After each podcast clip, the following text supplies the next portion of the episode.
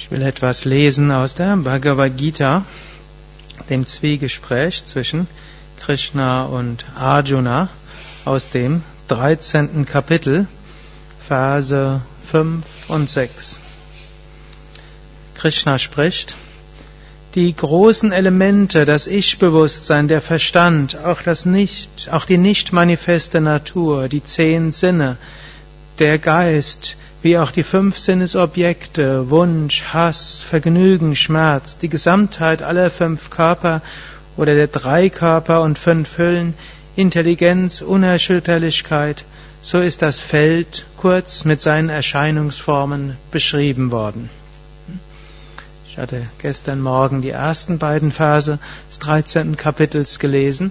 Dort hat Krishna gesagt, es gibt den, das Feld und den Kenner des Feldes, das Selbst und das, was man beobachtet, der Wahrnehmende und das Wahrnehmbare. Und zum einen ist es wichtig, dass wir uns bewusst werden, ich bin das reine Bewusstsein. Dann aber auch als nächstes, die nächste Sache ist, was man zunächst mal nicht ist, dass man diese Unterscheidung lernt.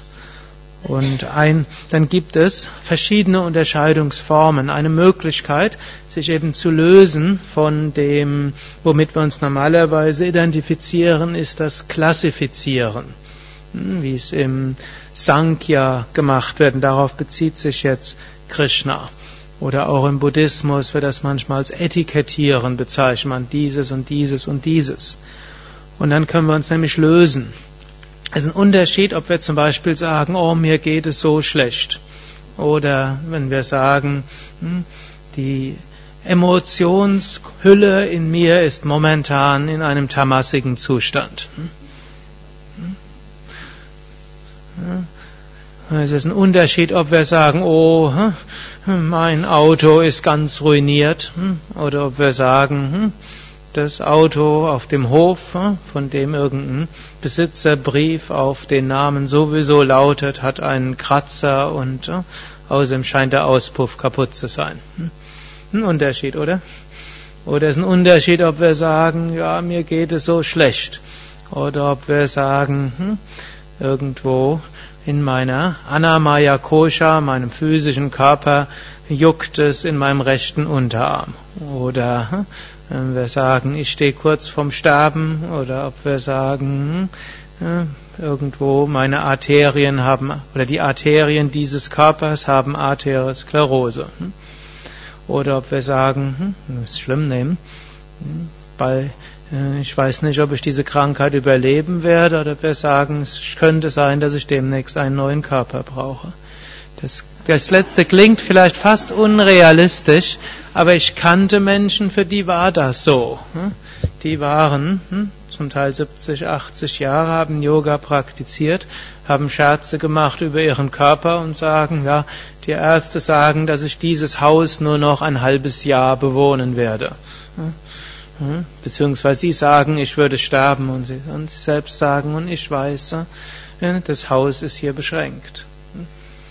Gut, und so können wir uns lösen, indem wir Dinge klassifizieren und indem wir sie aufzählen. Und Krishna mischt hier eigentlich jetzt äh, Aufzählungsweisen aus dem Vedanta und aus dem Sankhya-System. Und damit zeigt er letztlich auch auf, es ist jetzt gar nicht erheblich, welches System wir nutzen, aber es ist gut, dass wir lernen, ich bin nicht der Körper, ich bin nicht die Emotion, ich bin nicht die Gefühle und so weiter.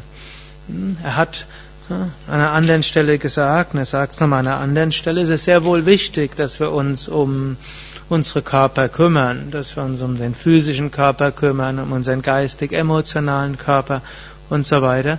So ähnlich wie wir uns um all das kümmern sollten, das uns anvertraut worden ist. Wir haben bestimmte Verantwortungen. Nur wir sind das nicht.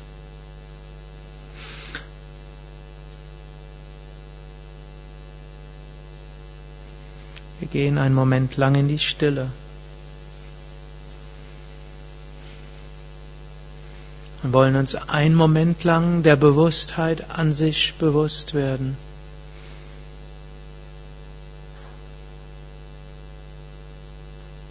dessen, was stets gleich ist, auf das wir uns immer wieder zurückziehen können.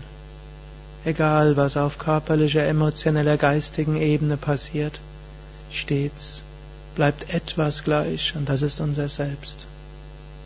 Das ist das Bewusstsein, verbunden und eins mit dem Göttlichen.